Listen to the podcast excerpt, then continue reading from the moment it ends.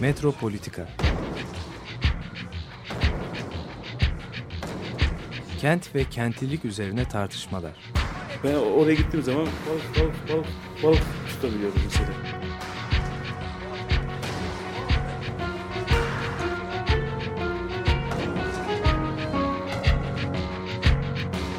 Hazırlayıp sunanlar Aysin Türkmen, Korhan Gümüş ve Murat Güvenç. Takusuyor ki. kolay kolay boşaltamadılar. Yani elektrikçiler terk etmedi Perşembe Pazarı merkezini. Merhabalar sevgili Açık Radyo dinleyicileri. Bugün Korhan Gümüş ve ben Aysim Türkmen programı yapıyoruz. Ve Bilgi Mimar İç Mimarlık bölümünde araştırma görevlisi Onur Ceritoğlu konuğumuz. Hoş geldin Onur. Hoş bulduk, merhaba. Merhabalar. Ee, bu arada Facebook sayfamızdan da biraz bahsedelim. Orada da duyurularımızı yapıyoruz. Bu haftanın e, konusu bayağı ilginç bir konu. Ee, aynı zamanda e, doktora tezinde hazırladığın e, konu İstanbul'da kentsel dönüşümün atı çıkmacılar konusunu konuşacağız. İstanbul bugün. Teknik Üniversitesi'nde İstanbul Teknik Üniversitesi'nde. Mimarlık Fakültesi de yaklaşık 5 senedir bu konuyu araştırıyorum.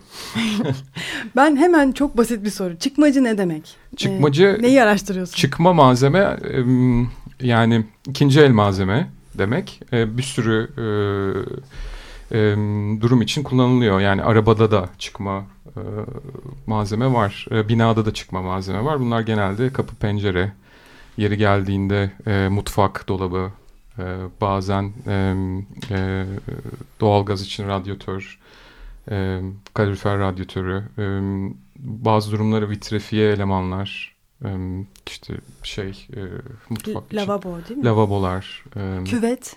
küvet, bu tür malzemeler e, çıkma olarak tanımlanıyor inşaatta. Peki sen bu konuya nasıl ilgi duydun? Ben bu konuya e, yaklaşık 5 5'ten daha fazla 2012'de e, Mark Nelson için e, bir e, asistanlık işi yapıyorduk. E, Venedik Bienali için bir enstelasyon hazırlıyordu ve buradaki bir işine referans olduğu için daha önce yaptığı e, buradan malzemelerin toplanıp Venedik'e gitmesi söz konusuydu. Tasarım bienalinde mi? E, sanat Yok, bienali. sanat Venedik bienali. sanat yani e, İngiliz pavyonunu yapmak için. Ee, e, buradan e, çok büyük bir e, dönüşüm projesiydi. O yüzden kapı, pencere, e, işte antik ahşap, e, bir sürü malzemeyi İstanbul'un çevresindeki hurdalıkları dolaşarak topladık. Ve onlar bir şekilde e, Venedik'e gitti deniz yoluyla. E, o sırada ben bu e, çıkmacılara ka- karşılaştım. Daha çok yapı atığının biriktiği yerler. Yani pencerelerin, kapılarının istiflendiği. Genelde kentin dış çeperinde kalan m, Sultanbeyli'de ya da e, işte tabii Ali Beyköy artık çeper sayılmıyor ama e, yani bir, bir sürü tekrar eden e, bir tip karşıma çıktı yani hurdacı olarak E, ve ben onları bir şekilde gezerek e, kayıt altına almaya başlamıştım o süreden itibaren ve sonra İstanbul'un kentleşmesi de e, çok hızlandı. E, e, o sırada da bu malzeme e, daha da çoğaldı. İkinci el dedi- dediğimiz malzeme yıkımlarla ilişkili olarak. Ee, ilk başlarda yani ilk başlarda dediğim mesela 90'larda bu, bu işte sadece yıkımcılar ilgileniyorken yıkmadan önce bütün malzemeleri söküyor, hurdalığına götürüyor, orada satıyorken e, daha çok gece konduculara da diyebileceğimiz e, bir durum söz konusuyken e, bu 2000'lerden sonra e, bu hızlanan yıkımlarla beraber kentsel dönüşüm yıkımları diyeceğim. E, e, bu iş e, yani sokakta tablayla gezen hurdacılar bu işi onlar da yapmaya başladı. Yani belli bir e, şeyi de genişledi. Yani yıkımcılar sadece yıkım yapmaya, hurdacılar da sadece bu hurdayla ilgilenmeye e, başladılar. E, başladığını gözlemledim. E, başlangıç hikayesi böyle. e, Ee, şimdi genellikle şehrin dışında konumlanıyorlar dedin hurdacılar. Evet, eski gece konduğu mahalleleri de diyebiliriz. Yani e, Sultanbeyli'de çok, Kurtköy'de çok karşıma çıkmıştı. Fikirtepe'de de var. E, Hala da var Fikirtepe evet var. Yani e, sürekli yer değiştiriyorlar. Biraz e, onları kovalıyor gibi bu yeni kentleşme Kentsel dönüşüm kovalıyor değil mi? Evet. Mesela şey Ortaköy Vadisi'nde meşhur bir kovboy vardı. Ata binerek dolaşırdı. Evet. Albay derlerdi. Şeyleri toplardı. Mesela Boğaziçi Üniversitesi'nin bütün lavaboları, bütün o güzelim şeyden gelmiş Amerika'dan gelmiş zamanda bütün orijinal şeylerini oradan millet kapış kapış alırdı falan. Ama aynı zamanda ilaç kutuları şeyler onlar da işte nakliye ambalaj malzemesi olarak kullanılırdı.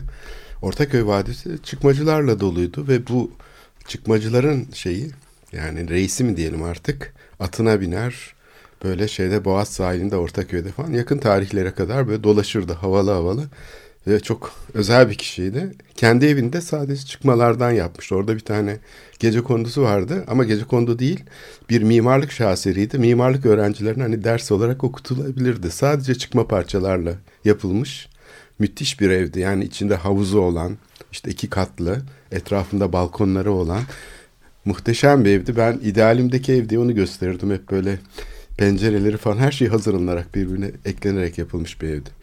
Sonradan ne olduğunu biliyor musun? Orası kentsel dönüşüm alanıyla yani daha doğrusu oraya hızla e, bir inşa imarı açma oldu. Dere yatağıydı aslında. Eski imar planları da orası yeşil alan olduğu için. Şimdi çıkmacıların oraya sığınmış olmasının bir tek nedeni vardı. Hem çok kent merkezine yakın, işte ihtiyaç sahiplerine, gece konuda yapacak Boğaz tepelerindeki insanlara yakın. Hem de aynı zamanda sosyeteye de yakın. Çünkü antikamsı şeylerdi. Mesela evet. Boğaziçi Üniversitesi'nin o ayaklı sağlam lavaboları mesela atılıp onların yerine uyduruk lavaboları koydukları zaman üniversiteye gidip ilk önce ben dekanla konuşmuştum. Ne yapıyorsunuz ya bunlar çok kaliteli orijinal falan. Eskidiler çıkarıyoruz atıyoruz çünkü onlara işte şey yapmamız gerekiyor. E, bataryalar uymuyor falan filan demiştim. Onun üzerine işte bu adama geldiğini gördüm ve oradan arkadaşlarıma sürekli tavsiye ediyordum. Yani bir taraftan da müşteri kitlesinin içinde antika şeylerini e, isteyenler de vardı. Yani iki ayrı şeye cevap veriyordu adam.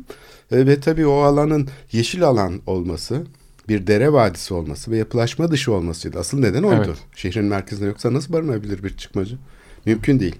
Aynı şekilde kağıthanedeki çıkmacılar da mesela. Onlar da peyderpey oralara bu konutlar yapılmaya başlanınca kiptaş konutları şeyler falan hepsi azar azar yok olmaya başladılar. Orası da muazzam bir şeydi. Yani Bilgi Üniversitesi'nden sonraki Cendere'ye doğru uzanan şeyin içinde çıkmacılar muazzam bir sergi ve teşhir şeyi hazırlamışlardı adeta. Evet. Arabayla geçerek böyle insanlar bakarlardı, evet. şaşırırlardı. Şu an bir iki tane daha var hala. Var mı hala? Ee, onlar da baba mesleğini devam ettiriyor. Babası yıkımcıymış. Ee, onlarla e, düzenli olarak mülakat yapıyorum. Yani e, sonuçta e, bu ekonomik koşullar da değişince onların meslekleri de değişiyor. Onların piyasası da değişiyor. E, genelde babasının mesleğini devam ettiren genç insanlar çalışıyor artık orada. E, Ortaköy aynı zamanda o vadi bostanlıktı diye hatırlıyorum ben. E, hatta o atlıyı ben çocukluğumdan hatırlıyorum ama e, çıkmacı olduğunu bilmiyordum mesela. evet o şeyle çok böyle şık bir kıyafetle evet, böyle kovboy evet. kıyafetiyle. E, çünkü o sıkışık trafikte atıyla böyle süzülerek geçerdi arabaların yanından. Ama aslında çıkmacıydı o adam. Evet. Herkes ona albay derdi. Böyle bir general edasıyla dolaşırdı falan ama aslında bir çıkmacıydı o adam yani. Ve etrafında da bostanlar vardı, incir ağaçları vardı ben onu da hatırlıyorum. Yani bütün şey... kentin sahibi gibi dolaşıyormuş. Zaten evet. bir yandan da öyleymiş yani. evet evet. Ama otomobil kullanmıyordu mesela. Kamyoneti bile yoktu yani. Evet. E, tam da aslında hani bu senin e, konunla çok ilişkili oldu. E, bu atla gezen çıkmacımız.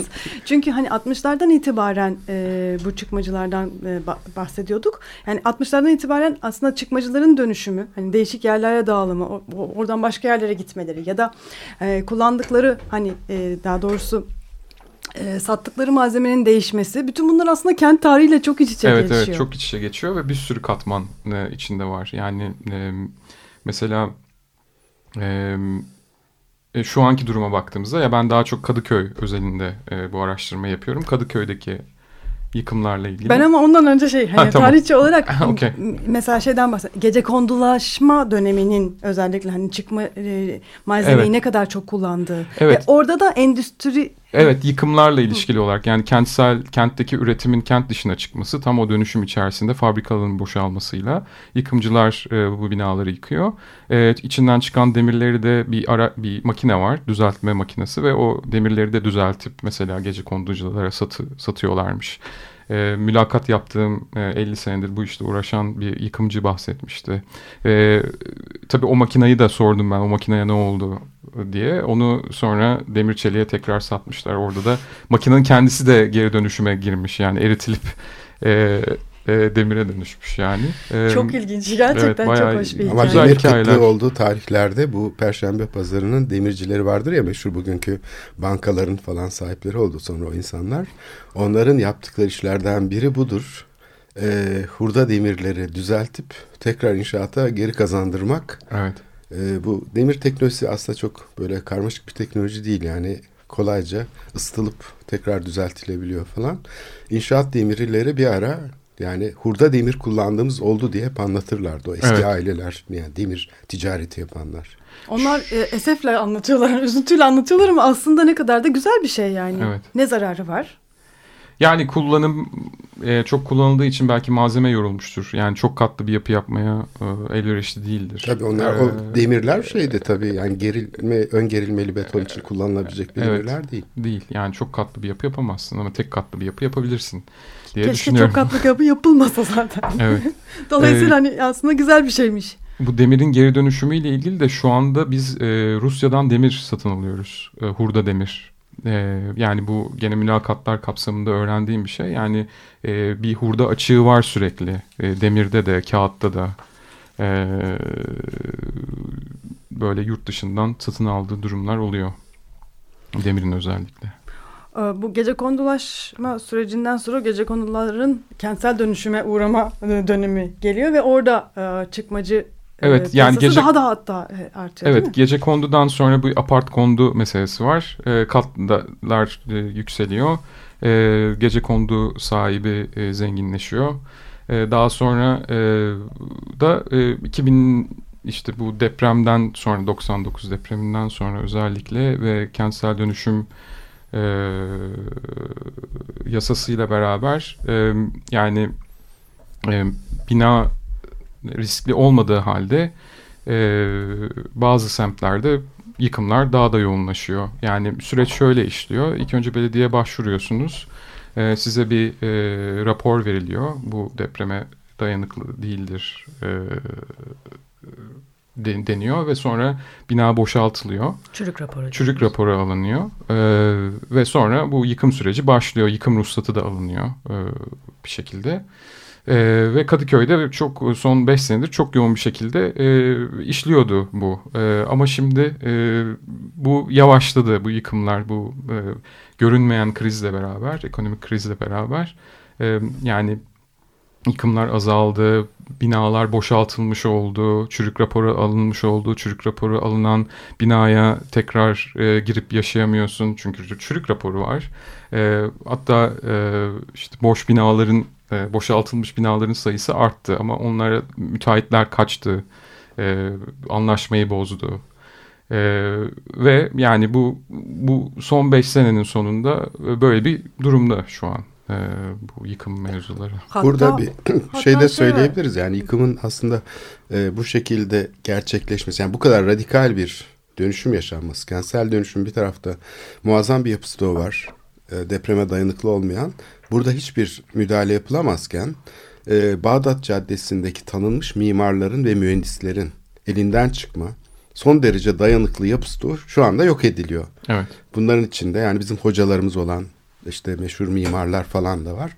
Ee, bunun nedenini galiba bu imar adı barış diye şey yapılan söylenen sanki savaş varmış gibi e, ateşkes demek lazım o zaman. E, bu getirilen tasarıyla birlikte aslında ifşa edilmiş oluyor. Çünkü daha önceki e, şeylerde her dönem gerçekleşen bu tip imar afları diyelim. Aslında bir tür af değil, e, rafta bırakma şekli. Çünkü hiçbir zaman o hakları tanımıyor kamu otoritesi. Zaten hep böyle bir arada bırakıyor ki insanlar hep kendilerini korku altında hissetsin diye. Fakat oradan elde edilen, dönüşümden elde edilen bugüne kadar 65 milyar paranın kentsel dönüşüme aktarılacağı iddia edilmiş. O zaman bugün de aynı şey iddia ediliyor. İşte bugün 45 milyar bunun şu kadar kentsel dönüşüme aktarılacak deniyor. Fakat bu dönüşüme baktığınızda yani İstanbul'daki dönüşüme baktığınızda hiçbirinde bir kamu kredi kullandırma teşvik etme şeyini göremiyorsunuz. Doğrudan böyle piyasa aktörleriyle işliyor. O zaman da mevcut yapıyı çok daha değerli olsa bile güçlendirmek ya da işte onu e, şey yapmak iyileştirmek yerine e, yıkarak yani kat edilini arttırarak spekülatif bir dönüşüm Evet. yaşanıyor. O yüzden de yıkım şart oluyor. Belediyeler de bu baskıya karşı direnemiyorlar. O izinleri veriyorlar, imar izinlerini. Bu yüzden yani çıkma şeylerin içine baktığımızda eskiden hep eski doğramaları falan gördük. Şimdi daha yeni yapılmış, daha etiketin Evet. üstündeki çift camları ben çok görüyorum çıkmacılarda. Etiketi daha sökülmeden binalar yıkıma uğramış.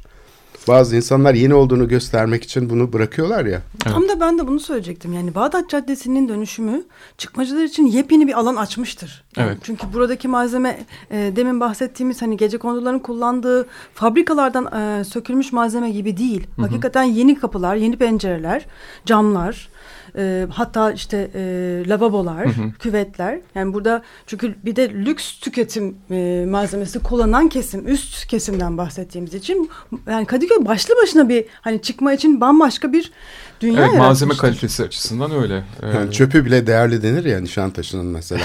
işte Kadıköy Bağdat Caddesi de öyle bir şey. Yani atığı bile çok daha farklı. Hatta demin e, programa girmeden önce bir şey anlatıyordun zaten. Ha evet e, gene mülakatlardan e, bir referans. E, yeni yaptırmış kapısını e, ve kentsel dönüşümden binası yıkılmış. E, bu süreç içerisinde o kapıyı yeni evinde de kullanmak istiyor. Ama müteahhit buna izin vermiyor. Yani yeni yapılmış kapıya izin vermiyor. Çünkü kendi tedarikçileri var. Sonuçta kendi tedarik, tedarikçileriyle yaptığı bir anlaşma var. E, e, o yüzden kesinlikle izin vermiyor ve o malzemelerin e, yani yeni malzeme yani sonuçta bir şey yani e, yani bir şekilde tamam toprak değeri var. Kent içerisinde kalmış hala Kadıköy çok değerli bir yer. Hani oradan e, rantı çok yüksek bir arazi. E, bina e, ekonomik bir eskimeye uğruyor. Yani eskimiyor aslında fiziksel olarak bir eskime durumu yok. E, ama bir şekilde sen yeni yaptırdığın kapını da oraya takamıyorsun. Sonuçta tüketimi e, yani özellikle e, bir şekilde bu ekonomiyi de çevirebilmek için sonuçta e, daha büyük, daha formal e, üretimi desteklemek için bu, bunu bu şekilde e, yapıyorlar. Yani şöyle bir şey durum söz konusu değil. Evet apartman sakinleri arkadaşlar biz kapımızı penceremizi yeni binamızda da kullanacağız. O yüzden müteahhitle de öyle anlaşalım gibi bir yaklaşım değil. Çünkü her şeyin yeni olması lazım. Yepyeni. Ee,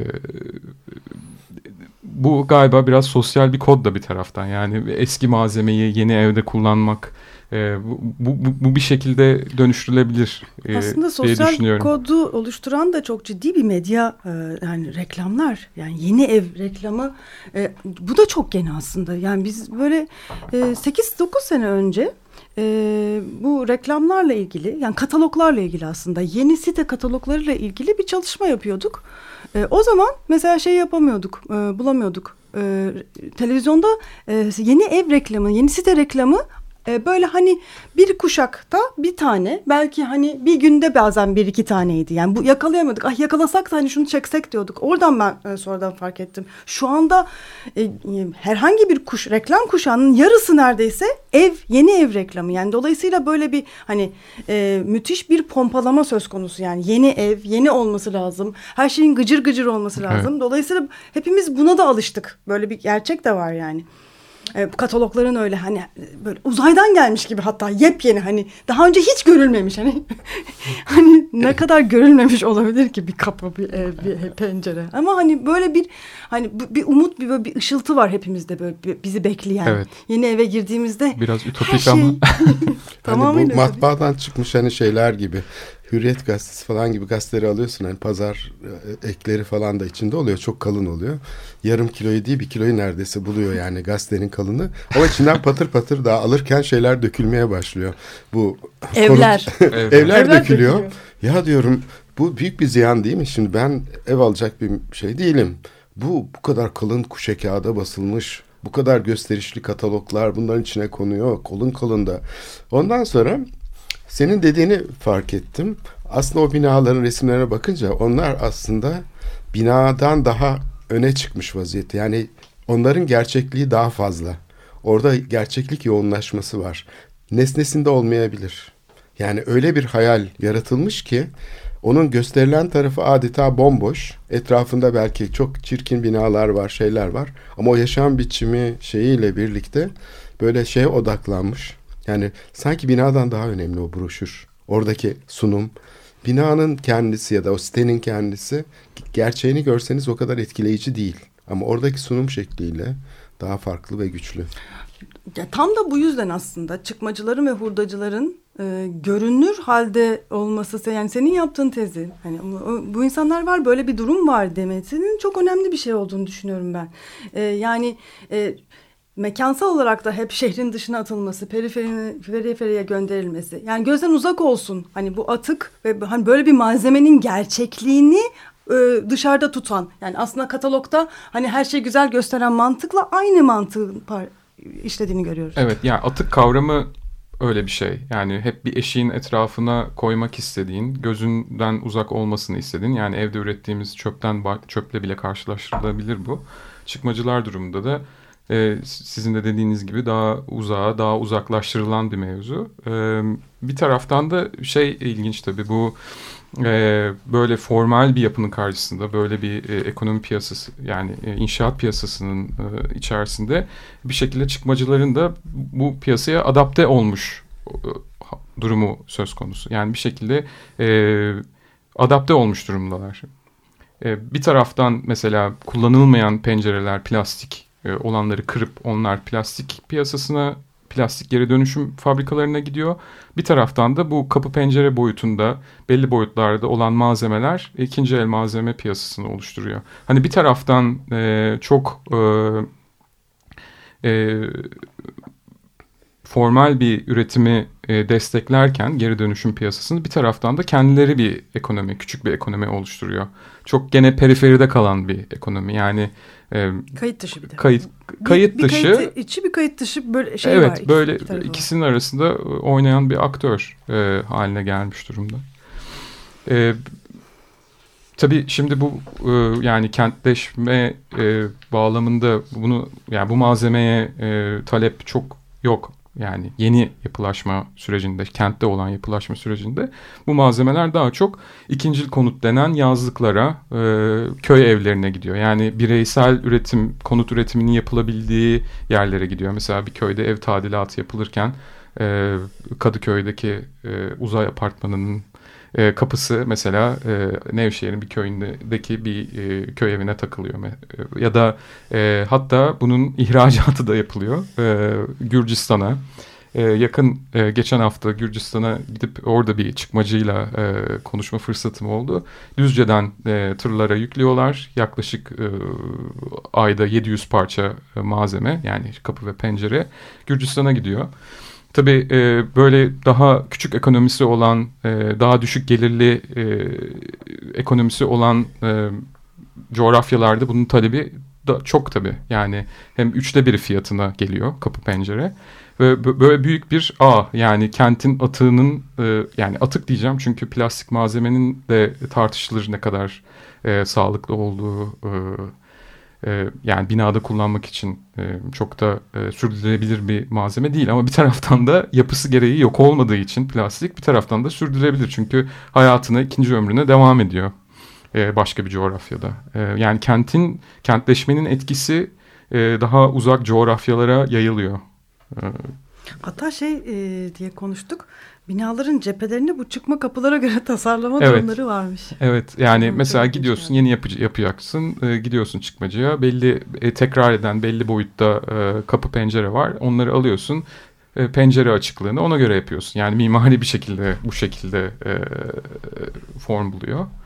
Ee, Biraz düşününce bu hani hakikaten çok enteresan bir şey aslında. Ama, Bağdat Caddesi'ndeki mesela bir evde oturuyorsun. Burada evet. e, buradaki bir yaşantı e, bit, bitmiş, sonlandırılmış bir yaşantı. Romanya'da ya da işte Tiflis'te bambaşka bir yaşantı olarak devam ediyor ve o yaşantıyı da yeniden şekillendiriyor aslında. Hani kapının, pencerenin, evinin tasarlanması bu malzemelerle buradaki yaşantının farklı bir devamı ama orada yepyeni bir şekilde yeniden oluşumu bu aslında çok sinematografik bir şey.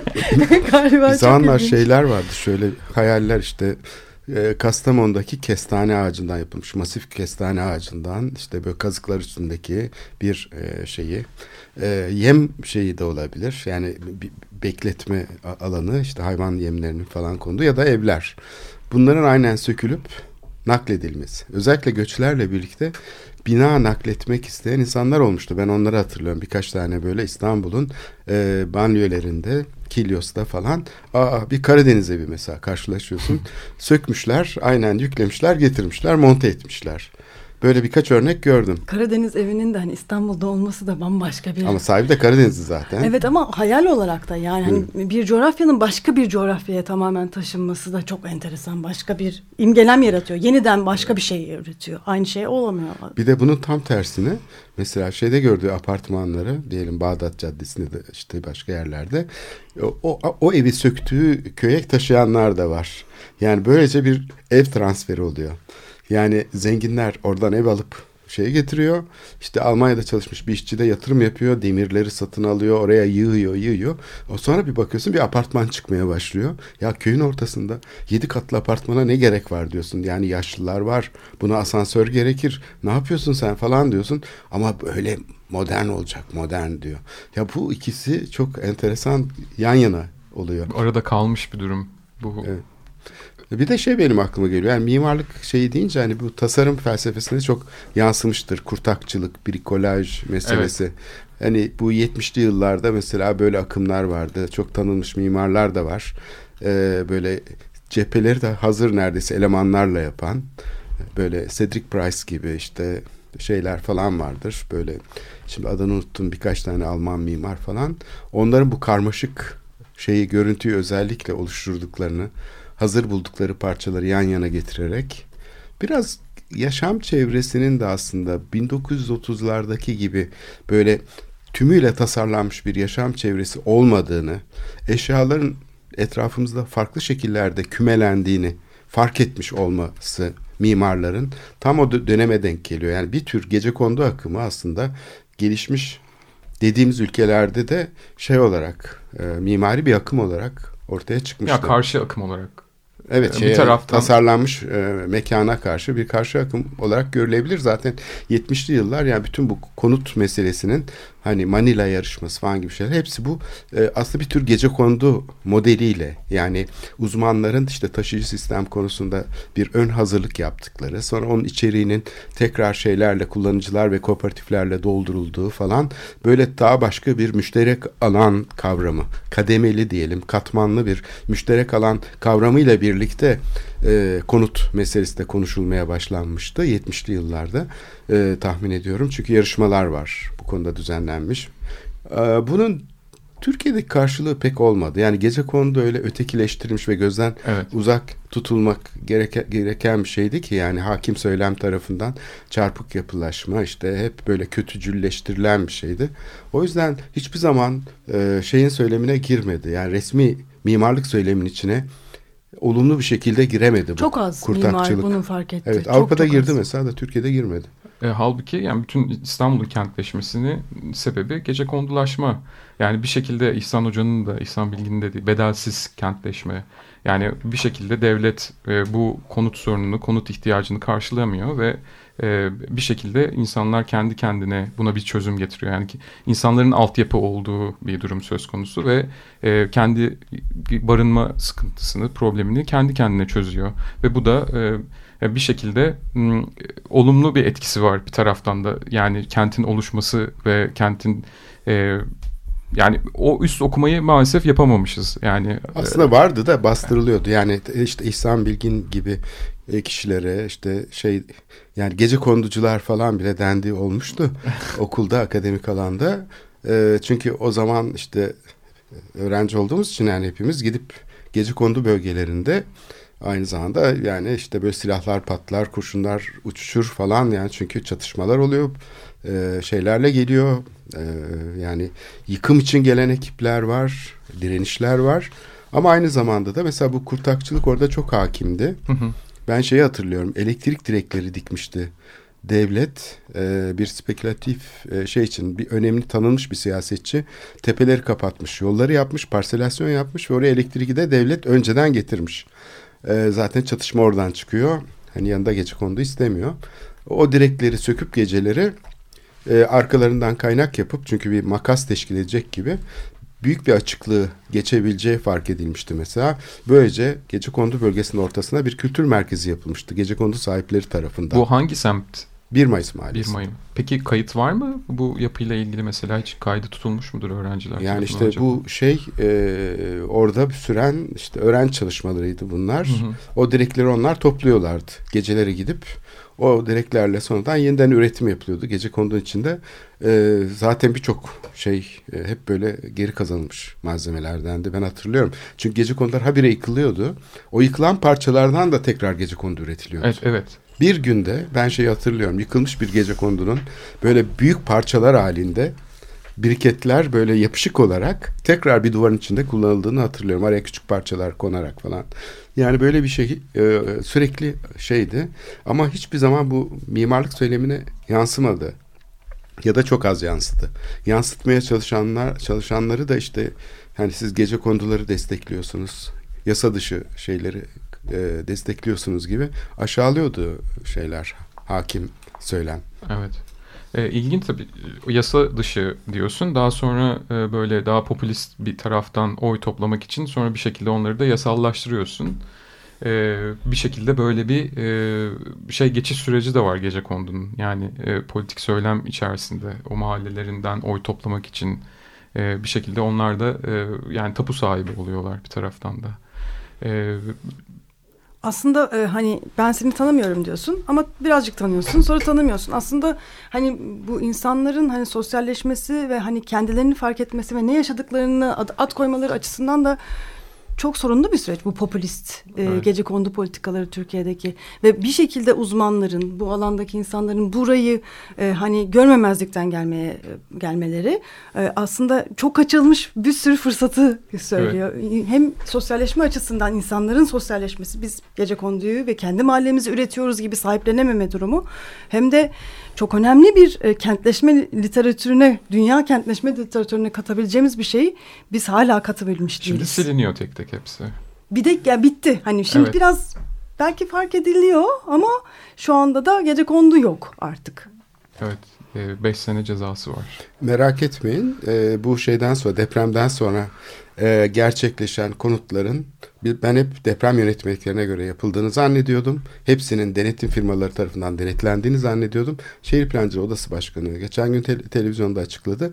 Bundan sonra yapılanların da oranı eskiden yapılanlar gibiymiş. Yani bir şey değişmemiş. Yani bu e, Ama planlama çok daha yüksek katlı yani. e tamam Bu ama üzücü gene mi? kayıt Çok dışı kork- olan korkutucu bir de. şeyleri var. Yani ya denetim dışı Hatta ya o da gene gece kondu gibi aslında. Evet yani kurallar gene de uygulanmamış oluyor. Aslında kendi e, konutunu yaparsan kendi kendine kuralını daha da sıkı uygularsın. Çünkü Tabii. orada çocuğun yaşayacağını biliyorsun. Bu çok daha tehlikeli bir durum Tabii, bir yandan tabii. da. Çok kısa bir müzik arası Evet. verelim ve sonra sohbetimize e, devam edelim. Hayvanlar Alemi e, grubundan dinliyoruz. Tatilde albümünden Crossroad Metamor Metamorphosis.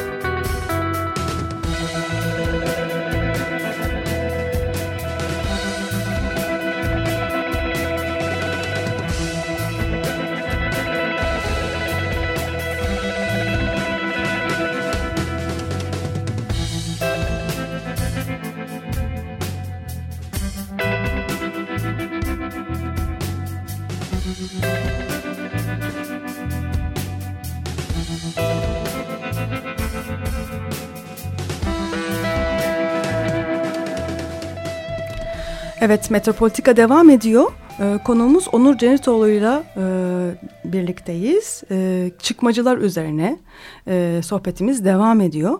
E, bu arada Hayvanlar Alemi grubundan Crossroad Metamorphosis adlı parçayı dinledik.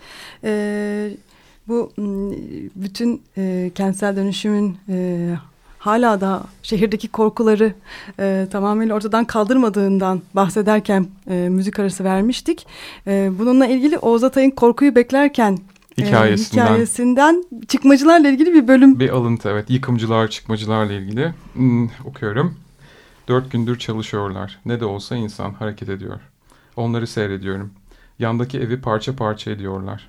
Kasap gibi, cam, kapı, kiremit gibi işe yarayan parçaları Etleri bir kenara güzelce ayırıyorlar.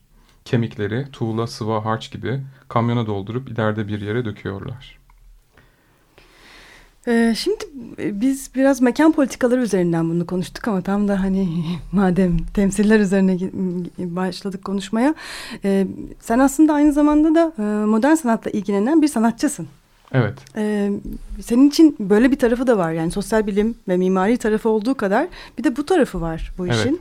Ee, ve e, benim için de çok ilginç bir e, alan tabii ki. E, ruin kavramı. Özellikle e, İngilizcesini söylüyorum. Çünkü ruin e, kavramının içinde İngilizcesinde hem kalıntı hem de harabe durumu var. Evet. Ee, biraz buradan bahsetmek ister misin? Yani sen e, bu hem kalıntı hem harabe olarak çıkma e, kavramına nasıl bakıyorsun? Senin için istifleme, bütün bu mekanlar e, sanatçı olarak nasıl bir şey ifade ediyor? Ee, yani Deneyimlerin de hani mesela böyle yerlere girdiğindeki deneyimlerin. yani e, şimdi yapıyı düşündüğümüzde bu kapı pencereyi tutan e, şey o e, strüktürü yani yapısı yani yıkıldıktan sonra geriye kalan bir atıkla karşı karşıyayız. E, ve bu hurdalıklarda gezmek e, ya da e, işçilerle beraber o binanın içerisinde olmak e, tamamen böyle hem nostaljik hem romantik e, o kalıntı ve o e, e, ruin meselesinin içerisinde dolaşmak gibi. Ben çok romantik yaklaşıyorum. Çok duygusal çünkü e, bir taraftan terk edilmiş e, binaların içine girdiğinizde insanların da arkasında neler bıraktığını görüyorsunuz. Bir taraftan gözden çıkartılmış eşyalar. Şöyle bir resimler, resimler, fotoğraflar. fotoğraflar. Ee, mesela bir topuklu ayakkabıyla karşılaşmıştım ben. Kıpkırmızı bir topuklu ayakkabı. Evet karneler, e, işte askerlik belgesi, e, fotoğraflar, filmler.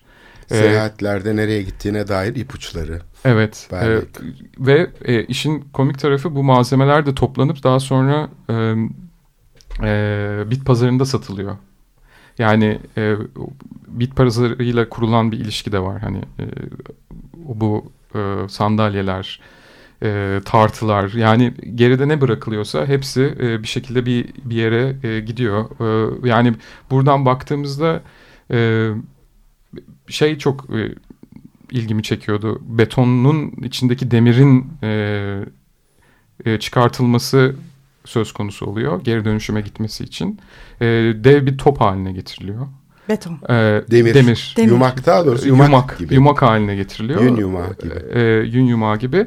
E, o nesneyi e, kullanmak istedim bir sergi için ve e, hep benim bana şey sempoze ediyor. Bu e, kentin değişmesi, kentin sürekli olarak yıkılıp yeniden yapılması.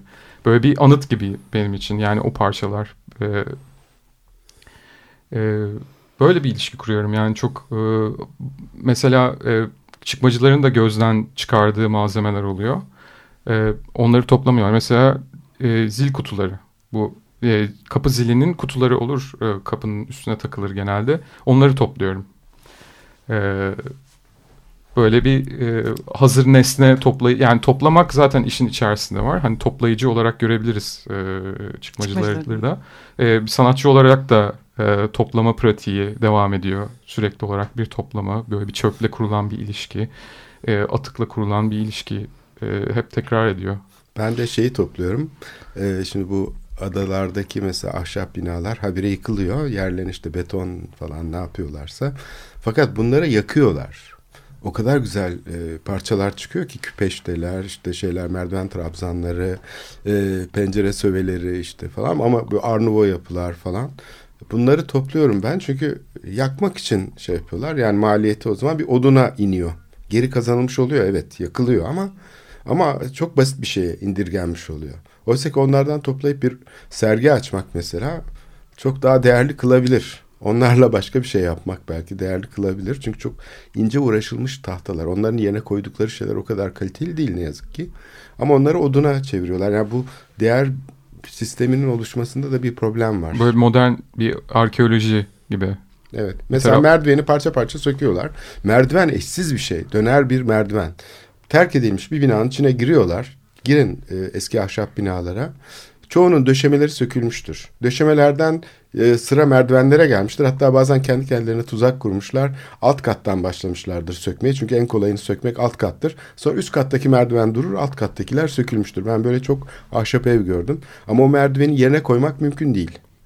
Yani çoğu şey koruma işte şeyiyle e, kuralıyla e, durdurulan ve işte bekleyen binanın başına geliyor. Bir daha tamir edilemez hale geliyorlar ve çoğu e, ahşap parçalar yakılmak için kullanılıyor. ısınmak için.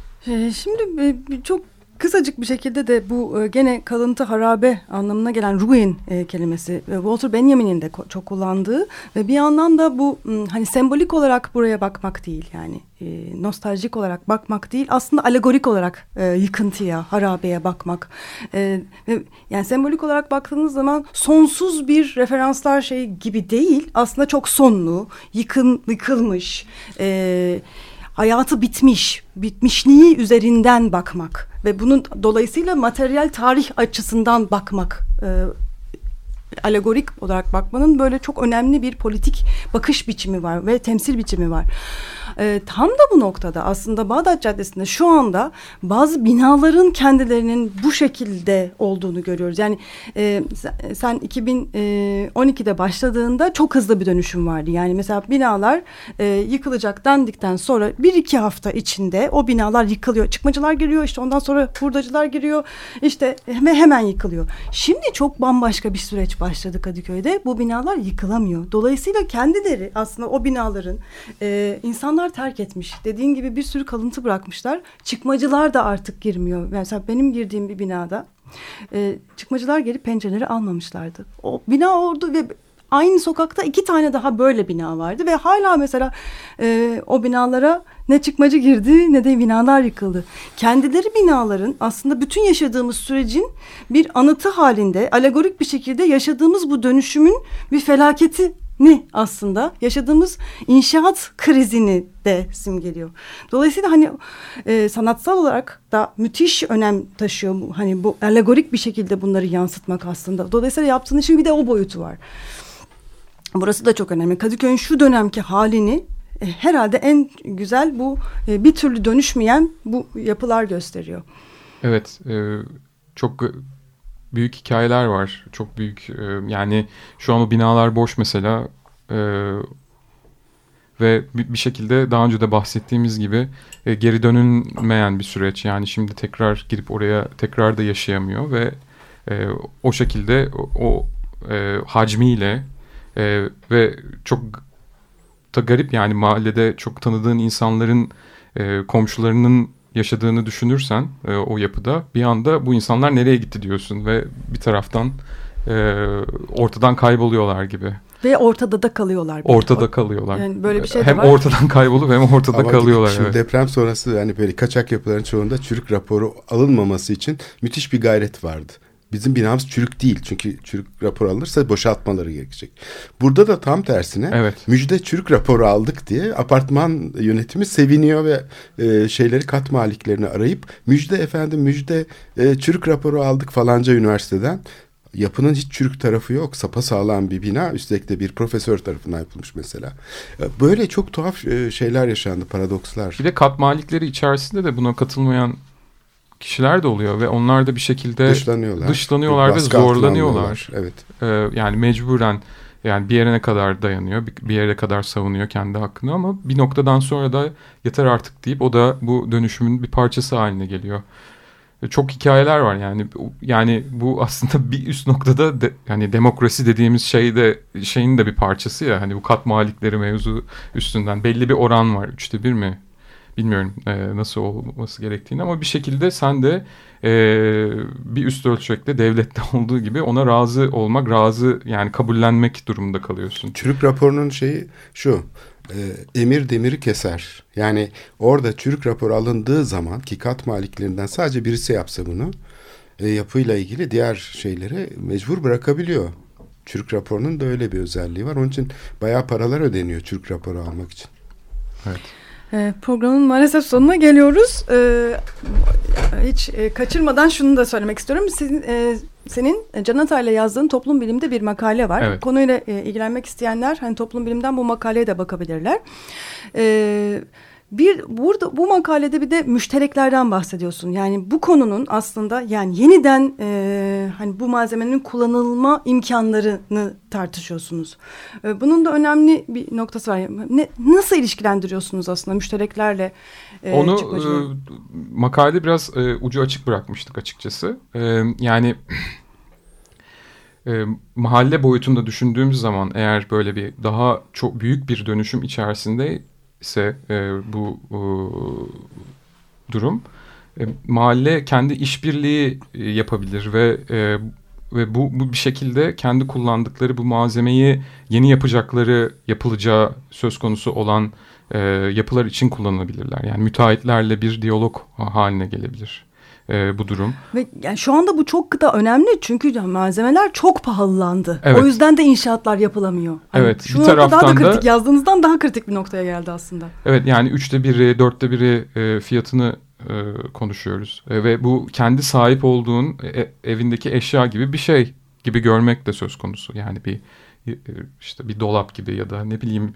e, koltuk gibi bir şey de olabilir. Yani bu yani e, bu sahiplendiğin e, malzemeleri bir sonraki e, durumda da tekrar kullanabilmek. E, Mesela cam. cam olabilir. e, Gene çerçeveler pencere, olabilir. pencere çerçeveleri, kapılar e, olabilir. Yani e, sonuçta Çelik kapılar mesela. çelik kapılar Kolay kolay hani tüketilemeyecek bir malzeme aslında hani e, yani kırmadığın sürece çelik kapıyı çok rahat kullanabilirsin tekrar tekrar. Evet bir de çıkmacıları böyle e, daha çepere itmeden yani e, yerinden etmeden e, belki onları birebir malzeme tedarikçisi olarak görüp onları bu düzen içerisinde tekrar bir değerlendirmek için kullanmak olabilir. Yani Bir de e, çevresel maliyetini de atlamamak lazım. Çünkü Evet. sürekli e, hani özellikle şu anda yeni e, pen- pencere çerçevesi tamamen plastikten yapılıyor ve yeniden yeniden plastik üretiyorsun. Onun yerine hani en azından dönüştürmek. Evet. Yani bu plastiğin de belli kendi içerisinde e, kalitesi var. Yani düşük gelir, düşük bütçeli olanlar yani ucuz olan e, pencereler e, sonuçta daha kalitesiz plastikten yapılmış durumda. Bazı ülkelerde hatta bu plastik malzeme tamamen yasaklanmış durumda. Çünkü güneşle e, ilişkisi olan dış çeperi oluşturan bir yapı elemanı sonuçta. E, yani e, bir taraftan da bu 80'lerdeki endüstriyelleşmeyle beraber bütün evlerde ahşap pencerelerin e, yerini alan bir malzeme. Ee, e, dediğim gibi yani mahalle ölçeğinde daha küçük ölçeklerde e, bu e, malzemelerin e, yeniden kullanılması e, müteahhitle anlaşma e, süreci içerisinde e, konuşulabilir. Müteahhite de bir katkı sağlayabilir bu. Yani Evet. hani bunu beraber düşünmek lazım. Çünkü hakikaten gitgide bu çok büyük bir kriz haline gelecek Bağdat Caddesi'nde. Evet. Zaten şu anda var daha da büyüyecek bu kriz. E, çünkü sa- daireler satılamıyor. Bu yani en azından bir ara- araç, bir çıkış e, küçük de olsa önemli bir şey olabilir. Evet. E, çok teşekkür ederiz Onur Ceritoğlu. Ben de teşekkür ederim. Ee, gerçekten e, başka şeyler de öğrenmiş oldum. Ee, Değişik bir konuyu açtınız. Onun için bizim için de çok iyi oldu. Bu arada e, 18 Mayıs'ta e, bu konuyla ilgili de benim bir arkadaşımın yaptığı bir e, müzik çalışması var. Kimseye Kalmaz. Bağdat Caddesi'ndeki bir evde e, beraber çektik klibini de. E, bu müzik parçası 18 Mayıs'ta yayınlanacak. Klibine de bakarsanız hani bu konuyla da ilişkili biz de Facebook sayfamızda 18 Mayıs'ta paylaşacağız. E, bu arada e, programımıza katkıda bulunan Ayşe ve Ce- Cem Kocacıklıoğlu'na da çok teşekkür ederiz. İyi haftalar diliyoruz.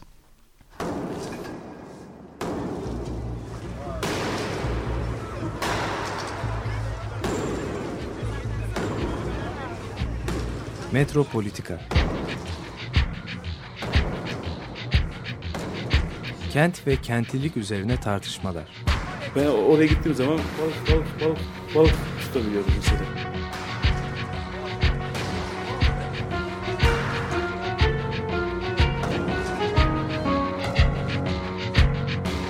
Hazırlayıp sunanlar Aysin Türkmen, Korhan Gümüş ve Murat Güvenç. Takusu yok yani. Kolay kolay boşaltamadı. Yani elektrikçiler terk etmedi Perşembe Pazarı merkezinde. Açık Radyo program destekçisi olun. Bir veya daha fazla programa destek olmak için 212 alan koduyla 343 41 41